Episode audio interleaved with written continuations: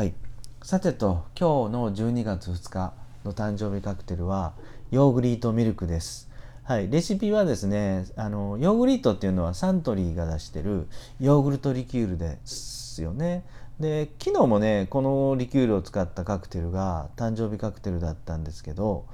いやなんでかなと思ってちょっと調べたんですよね。そしたらねあの12月2日今日はビフィズス菌の日でもあるらしいんですよ。はい、だからまあなんかこのヨーグルト系のリキュールをリンクさせてるのかななんて思いました。はい、このヨーグリートっていうリキュールを、えー、1に対して、えー、ミルクをだいたい、えー、31対3ぐらいで割ると。はい、で昨日もねこれ思ったんですけどいや結構僕らしっかりお酒を飲むものにしたらですねちょっと物足りないかなと思うんですよ。そして今日はせっかく12月2日ビフィズス菌の日でもあるんでじゃあなんか面白い風にアレンジできないかなと思ったんですよね、うん、じゃあせっかくビフィズス菌の日なんでビフィズス菌がもうしっかりたんまりね入ってるヨーグルトジュースを、えー、買ってくると。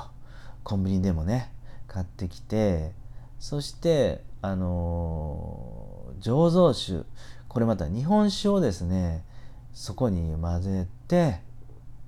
でその後まあ1対1ぐらい少しお酒を浮き詰めに、えー、ミルクで割ると。なので材料はですね日本酒とビフィズスキンヨーグルトジュースとそしてミルク、えー、これを1対1対1ぐらいの割合で、えー、割って飲むと。そしたらまあ今日の誕生日カクテルにほどほぼほぼ近いですね、えー、少し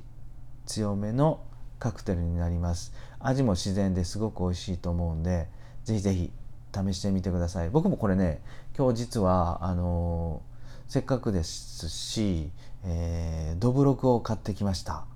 はい。もう酸味と甘みがしっかり強いですね。乳酸菌のバリバリ入ったどぶろくを買ってきたのでちょっとビフィズス菌にちなんで今日は楽しみながらどぶろくを飲んでみたいと思います。はい。さて、えー、昨日ね、えー、新しいスタンド FM の可能性っていうのに、えー、をちょっと感じたんでね、えー、まあ皆さんももう感じてるかもわからないんですけど僕自身強く感じたことがあってそれはねライブ配信中に気がついたんですけどまあ、僕自身あのお昼にライブ配信をしててで大体30分ぐらいしてから、えー、ちょっとお客様の社長のところに、えー、仕事の打ち合わせしに行くところだったんですね。でちょうどプロジェクトが立ち上がってて、えー、そこの社長があのどうしても製造業なので、うん、あの人材不足に、まあ、慢性的な人材不足ですよね。でそこに悩まされててもう外国人からあの受け入れようと、うん、手伝ってくれる人をね。それであの技能実習生っていう制度がありますよね、まあ、そういうとこを使ってあの外国人を雇用するのにですね。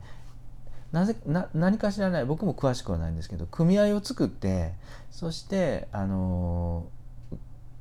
外国から実習生をまず組合にあの受け入れないといけない。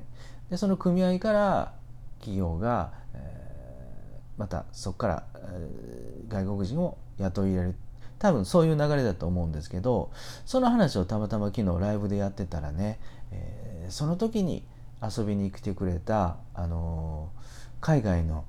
海外で、え会社を経営されている日本人の方がスタンド FM の中で配信されてて僕のライブにも来てくれてねちょうどその話で盛り上がりました。でねあのー、まあ、その方おっしゃってくれたのがもしね、えー、何かしらあの進展するんであれば、うん、うちも何か役に立つことがあると思うんで気楽におっしゃってくださいって、えー、言われたんですよ。あれすごい僕も嬉しくて、えー、いやこれスタンド FM っていうのはあの日本だけじゃなくて、えー、フランスやイギリスヨーロッパだとか、えー、オーストラリアそれで台湾、えー、インドネシアえー、ベトナム、うん、でそういうところにご在住そういうところにいます現地で住まれてる日本人の方っていっぱい配信されてるなとと前から思ってたんですよね。でその方とあの音声で交流していくとですね普通の Twitter や Facebook とか Instagram ブログベーステキストベースの SNS の交流だけじゃなしにそのキャラクターが音声では知れるのでねあの結構相性がもう合うかどうかというかもうその前に、えー、しっかり分かってあの次の仕事であるとかリアルに遊びに行くとかえ現地を訪れるだとかそういうふうなことすごいしやすいなと思ったんですよ。はい、だからこの音声で交流できるプラットフォームって今僕の知ってる中では、えー、スタンド FM が一番なのかなと思ってこれあの世界中に住まれてる、えー、日本の方々とか外国の方々と交流するのにねあのいや僕には最高の プラットフォームなのかなと思いました。今日も最後まで聞いていただいてありがとうございました。